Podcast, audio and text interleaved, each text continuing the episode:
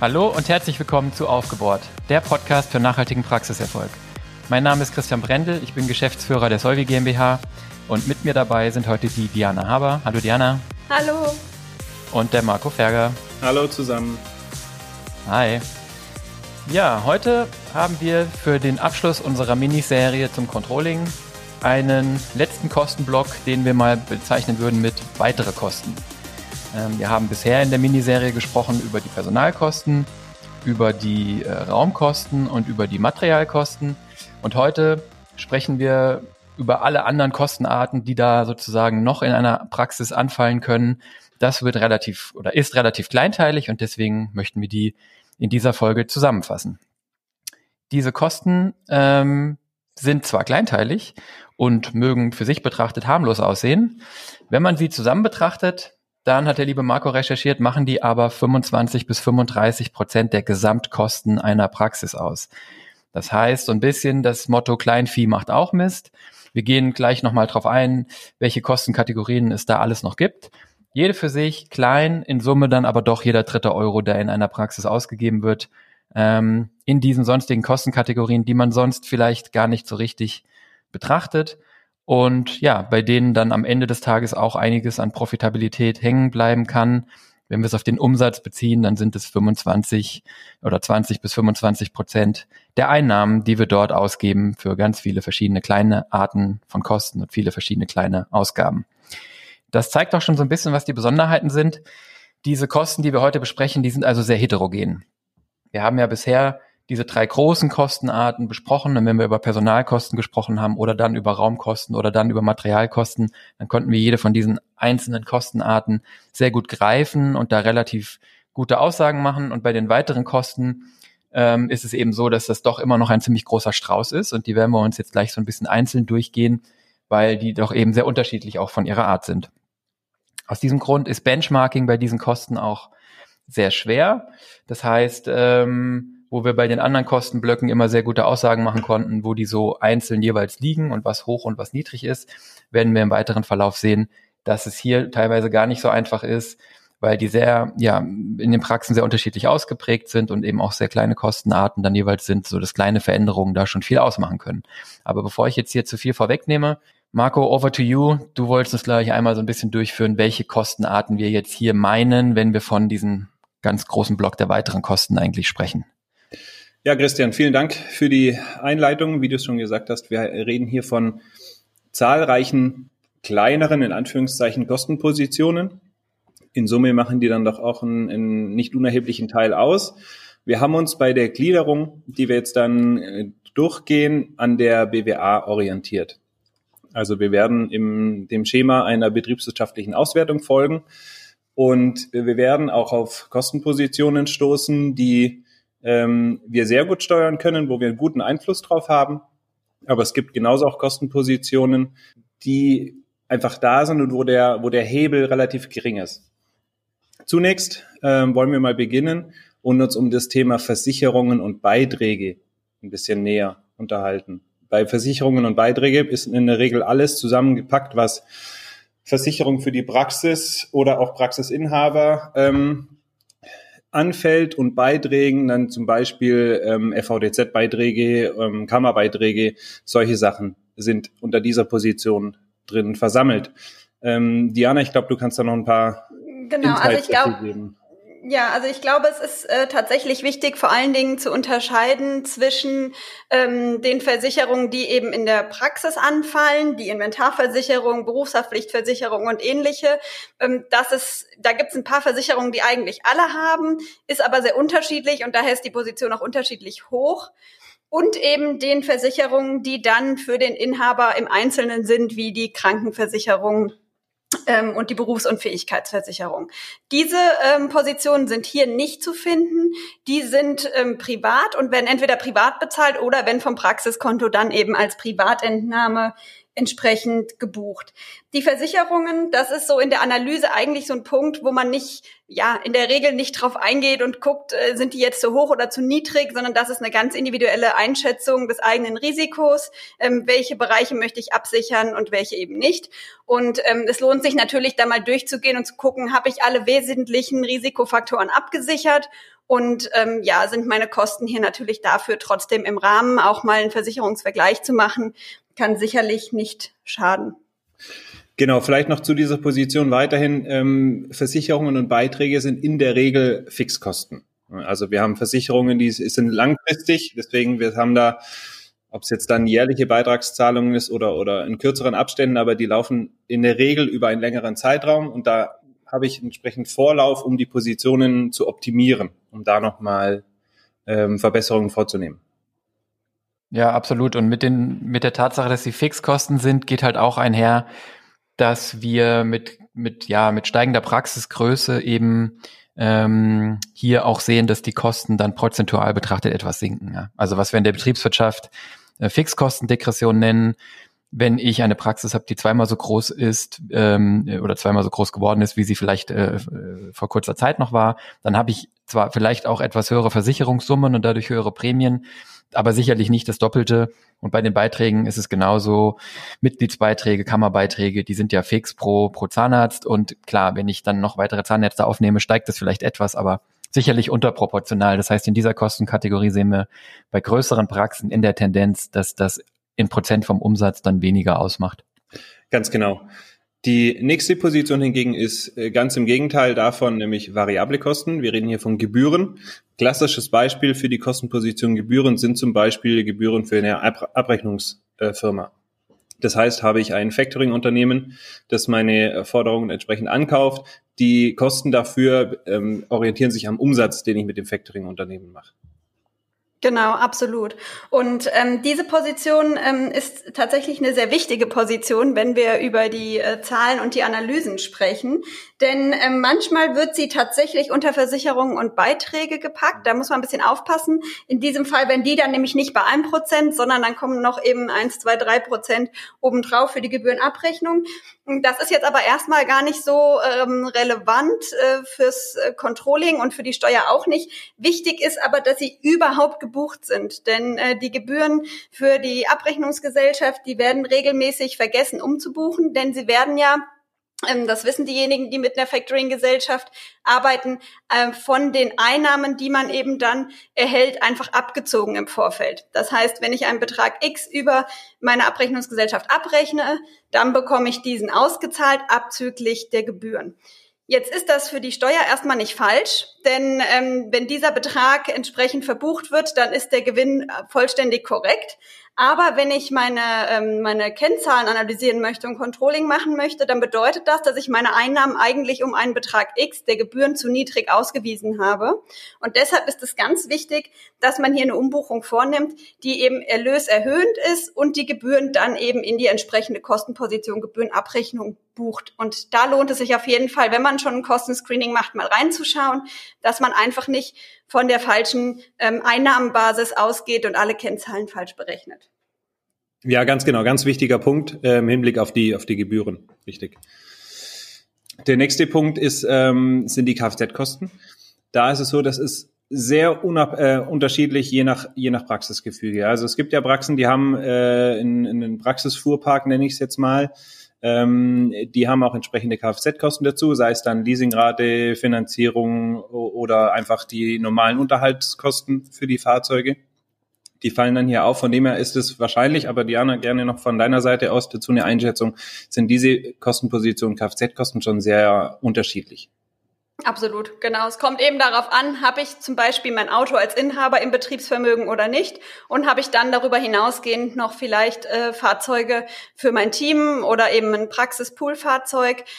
Das entscheidet maßgeblich über die Kfz-Kosten. Was ich hier wichtig finde, ist die Tatsache, dass ich eben, wenn ich als Praxisinhaber mein Auto über die Praxis laufen habe, dass ich mir dann einfach bewusst machen muss, dass ich hier eben die Ausgaben schon getätigt habe, dadurch mein Gewinn natürlich ein bisschen niedriger ist, ich aber dann von den Entnahmen, die ich eben tätige, ja nicht auch noch privat mein Fahrzeug bezahlen muss. Also das ist vielleicht nochmal ein wichtiger Hinweis generell. In den sonstigen Kosten stecken sehr viele Kosten drin, die man eben entweder privat haben kann oder eben in der Praxis laufen haben kann. Ja?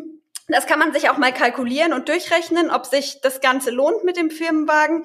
Auf jeden Fall kann man sagen, dass spätestens jetzt, wo durch die Innovationsprämie die Kaufprämie für Elektroautos verdoppelt wurde, auf jeden Fall ein Anreiz geschaffen wurde. Es lohnt sich definitiv darüber jetzt nochmal nachzudenken, auch auf jeden Fall mal darüber nachzudenken, ob man nicht vielleicht als Praxisfahrzeug ein Elektroauto oder einen Plug-in-Hybrid sich anschaffen möchte. Genau, weil da liegen mittlerweile die Prämien relativ hoch. Also bei Elektrofahrzeugen unter 40.000 Euro Nettolistenpreis sind wir bei einem rein elektrischen Antrieb schon bei 9.000 Euro Förderung. Und das ist was, würde ich sagen. Das lohnt sich. Da möchte gleich der Christian was zu sagen. Haha, ja, mein Steckenpferd. Also vielleicht da kurzer Verweis an die Folge 14, wo wir über das Konjunkturpaket gesprochen haben. Da haben wir das schon mal angeschnitten. Und ja, Diana, absolut, was du sagst, sehe ich genauso. Dazu kommt 10 Jahre Kfz-Steuerbefreiung und hälftiger oder sogar nur ein Viertel Versteuerung des geldwerten Vorteils. Wir wollen da nicht so lange drauf rumreiten, aber das ist tatsächlich eine Möglichkeit, wenn da eine Erneuerung ansteht oder sowieso was angeschafft werden soll. Aktuell ist ein ziemlich guter Zeitpunkt. Genau. Generell sind die Kfz-Kosten aber auch jetzt keine Position, wo man sagen muss, da muss man jetzt gucken und die muss man vielleicht unbedingt senken. Das ist eher selten der Fall. Also wenn wir mal, das kam auch schon vor, in der Beratung Praxisinhaber haben, wo es einfach nicht aufgeht, wo es einfach zu knapp ist von Praxis und Privat, ja, und es wirklich hart auf hart kommt, dann kommt da schon auch mal vor, dass man sagen muss, okay, man muss mal überlegen, ob es ein anderes Auto vielleicht auch tun würde. Aber in der Regel ist das jetzt hier keine große Position, die wir besprechen müssen in der Optimierung der Praxis. Nee, genau. Es geht an sich, wie du gesagt hast, Diana, darum, grundsätzlich zu rechnen, lohnt sich das, wenn ich ein Fahrzeug über die Praxis, also gerade personenbezogene Fahrzeuge, ob ich die über die Praxis nehme, ob ich die über Privat nehme. Das ist an sich so die wesentliche Entscheidung zu dieser Position. Genau. So, die nächste Kostenposition ist, finde ich persönlich auch sehr spannend. Da geht es um die Fortbildungskosten, und zwar nicht nur für die Mitarbeiter, sondern auch für die Inhaber. Die müssen ja auch Fortbildungen besuchen. Es gibt ja eine Fortbildungspflicht in dem Fall auch. Und diese Fortbildungskosten können durchaus auch signifikant sein, je nachdem, welche Programme man da macht. Na, ob man jetzt eine wirklich ich sage es mal, eine erweiterte Fortbildung macht in Richtung KFO oder so diese Richtung, oder ob man nur eine Hygienefortbildung macht, das sind ja die Kostenpositionen ganz unterschiedlich. Und das ist natürlich entscheidend, wie hoch hier dann die Kosten ausfallen. Genau, und es ist am Ende des Tages eine Investition in mich selbst als Praxisinhaber und eben meine Spezifikationen und meinen Ausbildungsstand, mit dem ich dann eben entsprechende Umsätze erwirtschaften kann, als eben auch eine Investition in mein Praxisteam. Und das ist, glaube ich, immer so ein Punkt, wo ja der Praxisinhaber ein bisschen zerrissen ist, weil auf der einen Seite möchte man seine Mitarbeiter fördern und voranbringen und entwickeln. Auf der anderen Seite haben viele Praxisinhaber Angst, dass sie danach eben gehen. Also gerade gibt es so diese Weiterbildungen zur Dentalhygienikerin oder eben, ja, also insbesondere im Prophylaxebereich ist das eben so, dass man häufig die Mitarbeiter unterstützt und das auch teilweise dann eben die Kosten übernimmt. Und und es gibt aber keine wirkliche Möglichkeit, die Mitarbeiter so richtig an die Praxis zu binden. Man kann einfach nur hoffen, dass dadurch, dass man eben den Mitarbeitern das zukommen lässt und ihnen zeigt, ich bin daran interessiert, dass du dich weiterentwickelst und hier entsprechend dein Know-how einbringen kannst, dass der Mitarbeiter dann auch eben eine gewisse Loyalität zur Praxis hat. Also ich denke, in diesem Punkt sollte man nicht sparen. Man muss natürlich das ein bisschen im Rahmen halten. Ja, also wir sehen schon, dass das in den Praxen auch sehr weit auseinander geht. Die einen machen nur das, was notwendig ist. Ja. Die anderen wiederum fahren und fliegen durch die ganze Welt sogar für Fortbildungen. Und ich glaube, wie gesagt, das ist wichtig, aber man muss eben da auch immer aufpassen, weil man eben natürlich auch die Praxis schließt. Und ich glaube, deshalb die eigentlichen Kosten für eine Fortbildung sind in dem Moment, dass die Tatsache, dass ich nicht behandle und keine Einnahmen generiere. Nichtsdestotrotz muss ich das in Kauf nehmen. Also ich glaube, Weiterbildung ist unheimlich wichtig, sich als Mensch weiterzuentwickeln und das Team weiterzuentwickeln. Das ist das A und O. Und auch für mich wieder keine Position, an der man wirklich echt einsparen sollte. Ja, ist auf jeden Fall dieses Jahr eine Position, die sicherlich bei allen Praxen sinken wird, gehe ich schwer von aus. Sind ja doch zumindest die ganzen Präsenzfortbildungen sind ja doch jetzt zumindest in weiten Teilen des Jahres ausgefallen. Online-Seminare sind ja meistens günstiger. Vielleicht dieses Jahr tatsächlich eher eine Kostenkategorie, wo man gucken muss, ob man nicht sogar noch ein bisschen weiter sogar in Fortbildung gehen will oder das Team auch dazu anhält, weil eben Fortbildungen ausgefallen sind und die man da jetzt doch vielleicht nochmal nachholen kann. Mhm.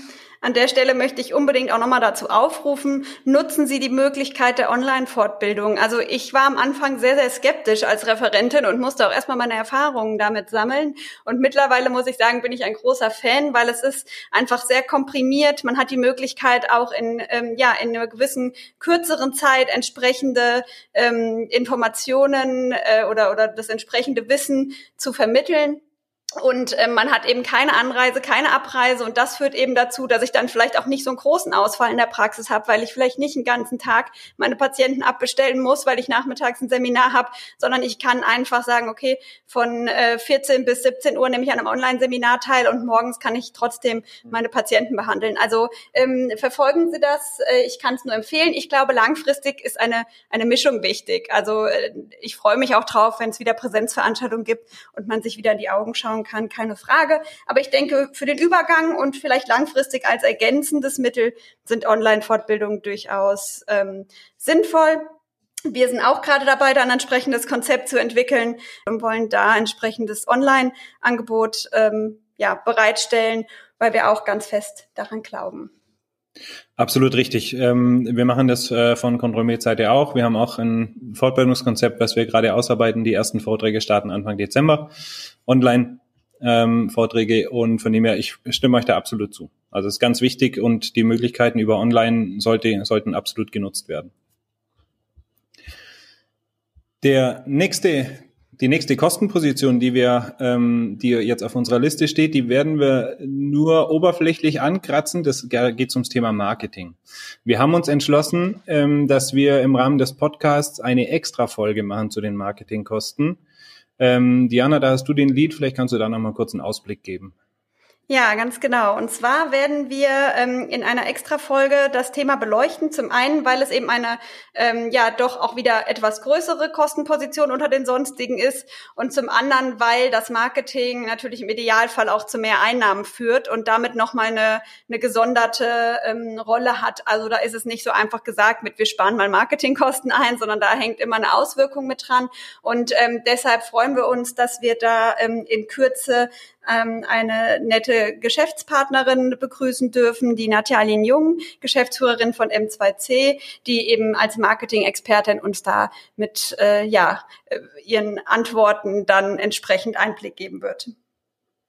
Genau, also wie gesagt, im Marketing wichtige Kostenposition, weil sie auch einen deutlichen Hebel auf die Umsatzpositionen der Praxis haben kann und deswegen kommt das in einer Extra-Folge im Rahmen des Podcasts in naher Zukunft. Die nächste Kostenposition, die wir uns anschauen, sind Gerätekosten, alles was EDV dazu gehört und Instandhaltung. Das ist eine relativ komplexe Kostenposition und kann durchaus auch viel Anteil haben an den weiteren Kosten.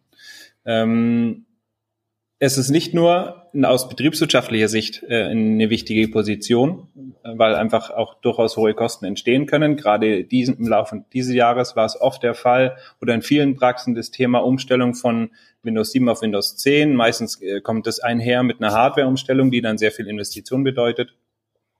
Sondern es ist auch immer eine Frage, wie ist meine IT-Strategie? Welche Softwarelösungen nutze ich und welche Hardware habe ich dazu?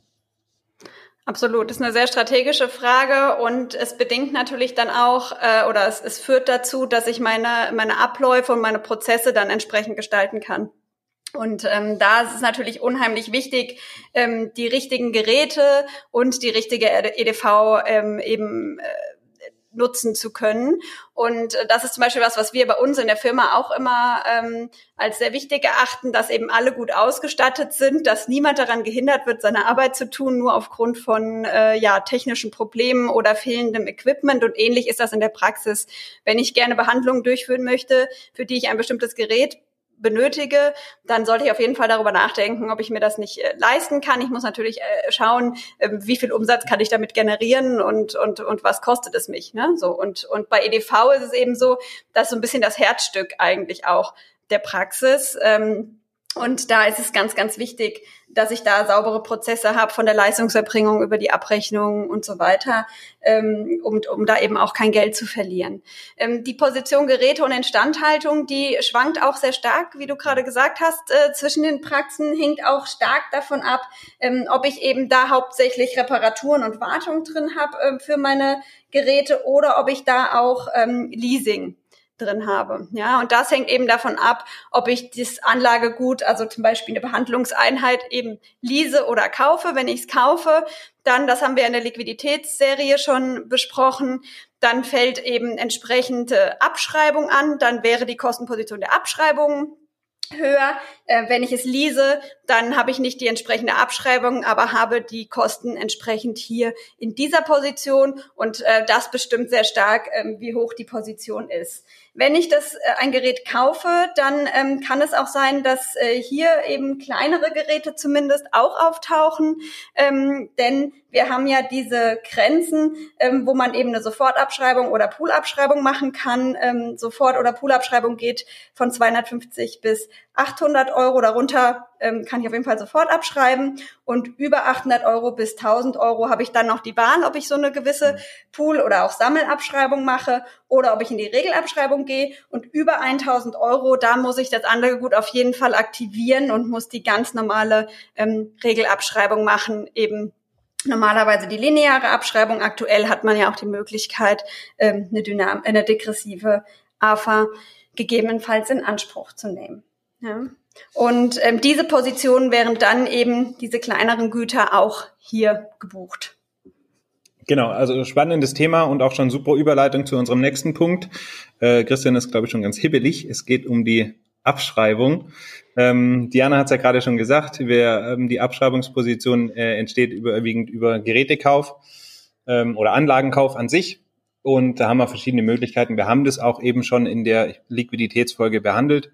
Wir wollen jetzt nochmal wiederholt darauf hinweisen, weil es dann doch eben nicht ganz so einfach ist, was mit der Abschreibung da zu tun hat und dass es dann doch verschiedene Möglichkeiten gibt, damit umzugehen. Ja, der Marco hat es eben schon angedeutet.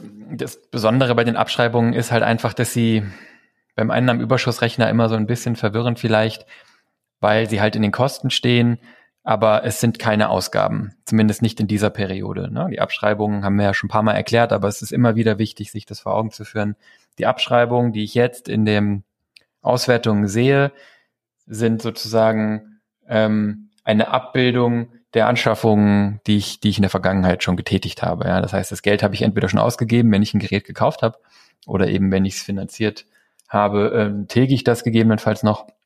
Die Abschreibung muss man sich einfach vorstellen, wie so eine Art Berücksichtigung der Abnutzung oder der Alterung von diesem Gerät. Ja? Und damit das eben nicht die Zahlen so in einem Jahr der Anschaffung stark beeinflusst. Und weil ich das Gerät ja auch über viele Jahre nutze, sagt der Gesetzgeber eben, wir tun Kosten für größere Geräte, die Diana hat die Grenzen gerade eben schon genannt, nicht in dem einen Jahr berücksichtigen, sondern wir verteilen die auf viele Jahre. Da gibt es dann verschiedene Abschreibungszeiträume, je nach Gerät oder je nach Vermögensgegenstand. Da gibt es Listen, wer sowas braucht, kann sich gerne bei uns melden, wird regelmäßig angefragt. Und dann werden die Kosten eben über diese vielen Jahre verteilt. Der Gesetzgeber will das natürlich, weil das zur Folge hat, dass ich, ja, wenn ich Kosten nicht dieses Jahr habe, sondern die Anschaffung eben über viele Jahre aufteile, dann bedeutet das, dass ich weniger Kosten jetzt habe und dafür einen höheren Gewinn jetzt. Und deswegen sind die Abschreibungen vor allen Dingen relevant für die Steuer. Deswegen stecken sie in den Kosten, weil sie eben einen steuerlichen Effekt haben. Und deswegen ist es einfach eine besondere Kategorie. Ich glaube, die Folge zur Liquidität empfiehlt sich dann nochmal. Den Verweis haben wir eben schon gemacht. Ich glaube, das ist alles, was wir an der Stelle dazu sagen können. Man kann sie nicht direkt steuern, weil sie einfach das Ergebnis der Anschaffung der Vergangenheit sind. Und man kann höchstens die Abschreibungsart wählen. Das ist eine Sache, die man mit dem Steuerberater besprechen sollte. Genau, ich hätte vielleicht noch zwei kleinere Punkte dazu. Das eine, dass man eben genau das eben genannte berücksichtigen muss, wenn man eine Analyse der Praxis macht und Praxen miteinander vergleicht. Dann muss man sich unbedingt angucken, wie hoch denn die Abschreibung ist, denn das ist ja jetzt eben ein Abbild davon, dass ich eben bestimmte Geräte nutze, die ich im Vorfeld angeschafft habe. Und gerade bei Gründern kann die Abschreibung eben sehr, sehr hoch sein und das Betriebsergebnis damit stark eben drücken, sodass ich dann natürlich auch am Anfang erstmal eine geringere Steuerlast habe. Und da vielleicht noch ein Tipp für alle Existenzgründer. Man sollte unbedingt aufpassen, dass man den Zeitpunkt kennt, an dem eben dieser große Abschreibungsblock wegfällt. Also wenn man eine Praxis neu gründet, dann hat man in der Regel sehr viele größere Anschaffungen am Anfang, die auch teilweise eine ähnliche Nutzungsdauer haben, also ganz häufig eben 10 Jahre. Ja. Und wenn die eben um sind und die Abschreibung wegfällt, dann steigt der steuerliche Jahresüberschuss explosionsartig und ich habe mit einer hohen Steuernachzahlung zu rechnen und da muss ich mich eben rechtzeitig mit beschäftigen. Das heißt jetzt nicht, dass ich dann sofort ganz hohe Investitionen wieder tätigen sollte. Das wird häufig empfohlen. Ich muss mich auf jeden Fall darauf vorbereiten und mir überlegen, wie ich damit umgehen möchte. Im weiteren Praxisverlauf gleicht sich das dann ein bisschen aus, weil man so in jedem Jahr mal immer irgendetwas anschafft und wieder abschreibt und so, dass die Abschreibung dann irgendwann relativ gleichbleibend ist. Ja, genau. Das war so der letzte Aspekt, den ich gerne noch einwerfen wollte, bevor wir dann zu den Zinsen kommen. Ganz genau. Vielen Dank, Diana. Die Zinsen sind die nächste Station auf unserer Reise durch die weiteren Kostenpositionen.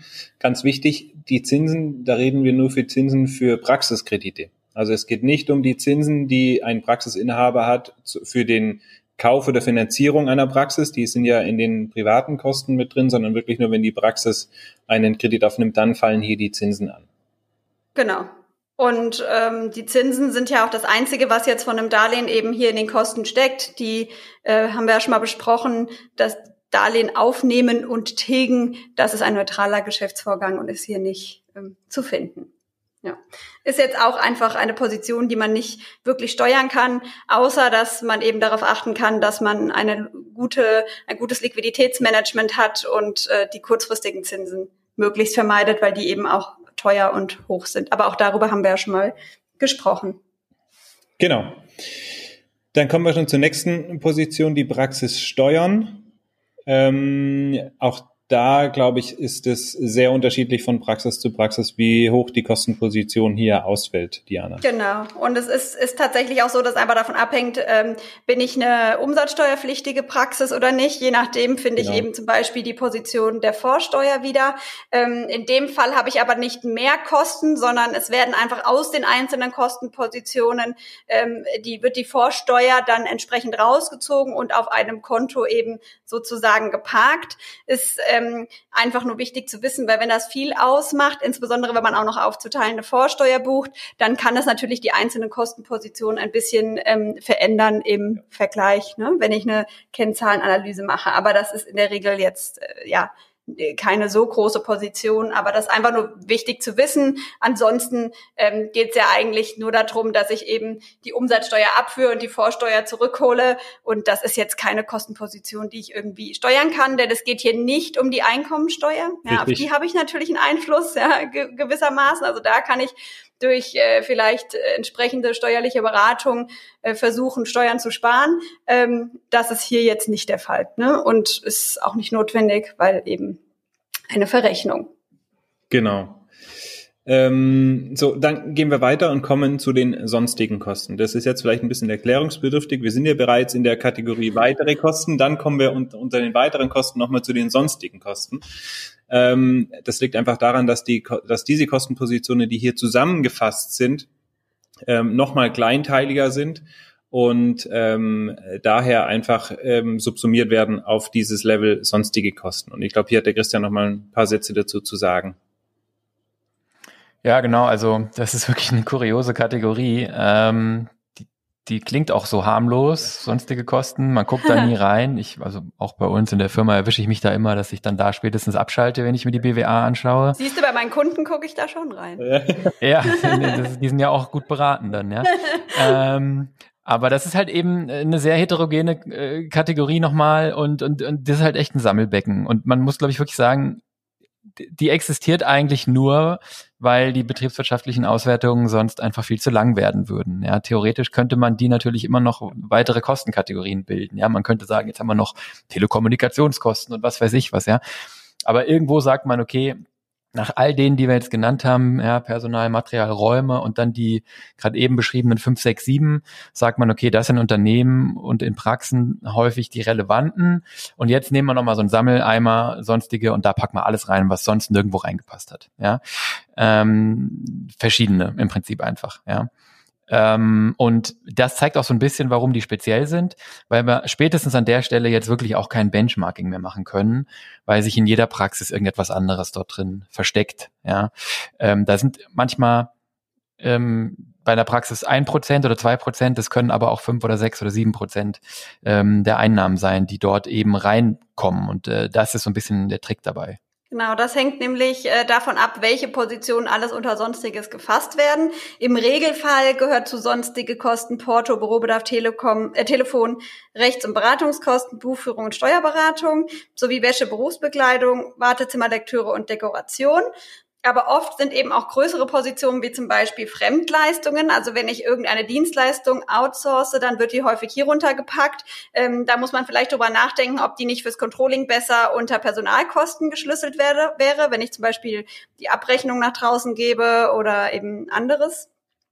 Dann wird häufig das Geräteleasing hier gebucht. Also es ist meistens eine Position, die irgendwann entsteht. Man weiß nicht so richtig, wo man das hinbuchen soll. Also macht man einfach mal ein Konto. Und dann wird es oft fälschlicherweise eben unter sonstige Kosten geschlüsselt. Und dieses Schlüsseln, das ist auch ganz wichtig zu verstehen. Das findet ja in der Regel, wenn ich die BWA angucke, zumindest wenn das die im Steuerbüro erstellt wird, über dann meistens DATEV statt. Und da muss man eben als Steuerbüro ganz genau hinsehen, denn diese automatische Schlüsselung führt manchmal leider dazu, dass sehr spezifische und individuelle Kostenpositionen der Praxis nicht richtig geschlüsselt sind. Also zum Beispiel gibt es manchmal dieses Thema mit dem Praxis- und Laborbedarf und den sogenannten Verbrauchsmaterialien. Und da wird oft ein neues Kostenkonto angelegt und dieses ist eben nicht automatisch dem Praxis- und Laborbedarf zugeordnet und wird dann fälschlicherweise unter sonstige Kosten geschlüsselt. Und das führt dazu, dass hier eine riesen Kostenposition drin ist, die einfach das Gesamtbild sowohl von Praxis- und Laborbedarf als auch der sonstigen Kosten verfälscht. Und ich bin immer wieder überrascht, wie groß diese Position doch manchmal ist, wenn ich dann in sehr großen Praxen teilweise irgendwie 200.000, 250.000 Sonstiges sehe, dann finde ich das doch durchaus interessant, da mal reinzuschauen. Und es lohnt sich einfach, von all diesen Positionen, über die wir jetzt gesprochen haben, reden wir natürlich immer nur für jede Position über 0,5 bis 1,5%, wenn wir jetzt nochmal die Abschreibung rausnehmen. Vielleicht auch mal 2%. Das wirkt sehr, sehr wenig. Aber wenn ich insgesamt durch all diese Positionen gehe, und wir haben ja jetzt doch einige besprochen, dann ergibt sich insgesamt daraus doch ein erhebliches Einsparpotenzial. Ja, und wenn wir uns mal überlegen, wir hätten 800.000 Umsatz und würden nur 3%, wir haben ja jetzt bei den Kostenkennzahlen eben darüber gesprochen, von den Einnahmen einsparen, dann haben wir 24.000 Euro und dann können wir uns vielleicht schon ein Elektroauto mit schöner Förderung holen. Also man muss einfach immer mal drüber nachdenken, dass die Summe es dann eben doch macht. Ja, absolut. Das Schöne an diesen Kosten hier ist jetzt wirklich, und das unterscheidet sie dann eigentlich von Material, von Raum und von Personal, dass sie dann doch überwiegend variabel sind oder zumindest auch gut zu beeinflussen. Ja. Das heißt, die sind, man kann auch sagen, manche von denen sind eigentlich auch irgendwo freiwillig oder diskretionär, also in meinem eigenen Ermessensspielraum. Ja, keine Ahnung, wie viele Zeitungen lege ich im Wartezimmer aus? Habe ich Wartezimmer TV? Ja, nein. Solche Geschichten. Und deswegen kann man die eigentlich schon gut steuern. Und die Diana hat es gesagt, also eigentlich wirklich gerade bei den sonstigen Kosten sind, glaube ich, echt zwei Fragestellungen. Was ist drin? Ist alles da, was da drin ist, gehört es da rein? Das ist immer Schritt 1.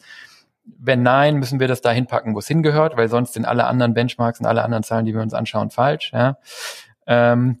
Und Schritt 2, von dem Zeug, was wirklich da drin ist und da reingehört, will ich das alles? Brauche ich das alles? Ja, wenn ich mir das gönnen will und kann, ist alles gut. Aber diese Frage einmal zu stellen, und oft erleben wir auch im initialen Screening, dass wir merken, dass Inhaber oder Praxismanager sagen, ach, das teilen wir immer noch, ich dachte, das hätten wir schon beendet oder gekündigt. Und dieses Durchkämmen, ja, das ist hier wirklich dann ein bisschen Handarbeit, aber einmal screenen, einmal so mit dem Kamm, da sage ich mal durchgehen, bildlich gesprochen, oder die Amerikaner würden, glaube ich, sagen Pruning, ja, also die Hecke stutzen, das ist einfach was man regelmäßig machen muss, ja, weil sonst kriege ich halt Wildwuchs, ja, genau. Und dann wuchert das aus und das passiert eigentlich in ganz, ganz vielen Firmen auch, dass diese kleinen Dinge hier und da ein Luxus, hier noch was und da noch was und hier ein Abo und dort und auf einmal gebe ich da Zehntausende von Euros im Jahr aus. Ja. Wir helfen gerne dabei, wenn euch das jetzt lästig erscheint, da durchzugehen oder ihr sagt, ich weiß das nicht und ich verstehe das nicht oder ich will das nicht selber machen. Sowohl der Marco und der Thomas als auch natürlich die Diana und ihr Team helfen da sehr gerne dabei, so ein Kostenscreening zu machen. Ja, mit Solvi Control ist das eigentlich besonders schön und einfach anschaubar und dann kann man das auch durchaus selber in die Hand nehmen oder lernen über Zeit und ja, das ist eigentlich sogar, ich finde auch sogar, dass es Spaß macht, weil wenn man dann was findet, was unnötig war, ist immer gleich ein Erfolgserlebnis, ist so ein bisschen wie Pilz- oder Trüffelsuche, ja, man hat dann wirklich was. Und wenn man das wegschneidet, wenn man das dann, diese Ausgabe dann sein lässt, dann landet es 1:1 im Gewinn und in der Liquidität und ist einfach eingespartes Geld und das macht eigentlich wirklich auch Spaß. Ja, super. Vielen Dank, Christian, das war jetzt schon eine super Zusammenfassung und ein Fazit für diese Folge zu den weiteren Kosten. Wir sind damit eigentlich auch schon durch. Wir freuen uns natürlich, wenn euch unser Podcast gefallen hat.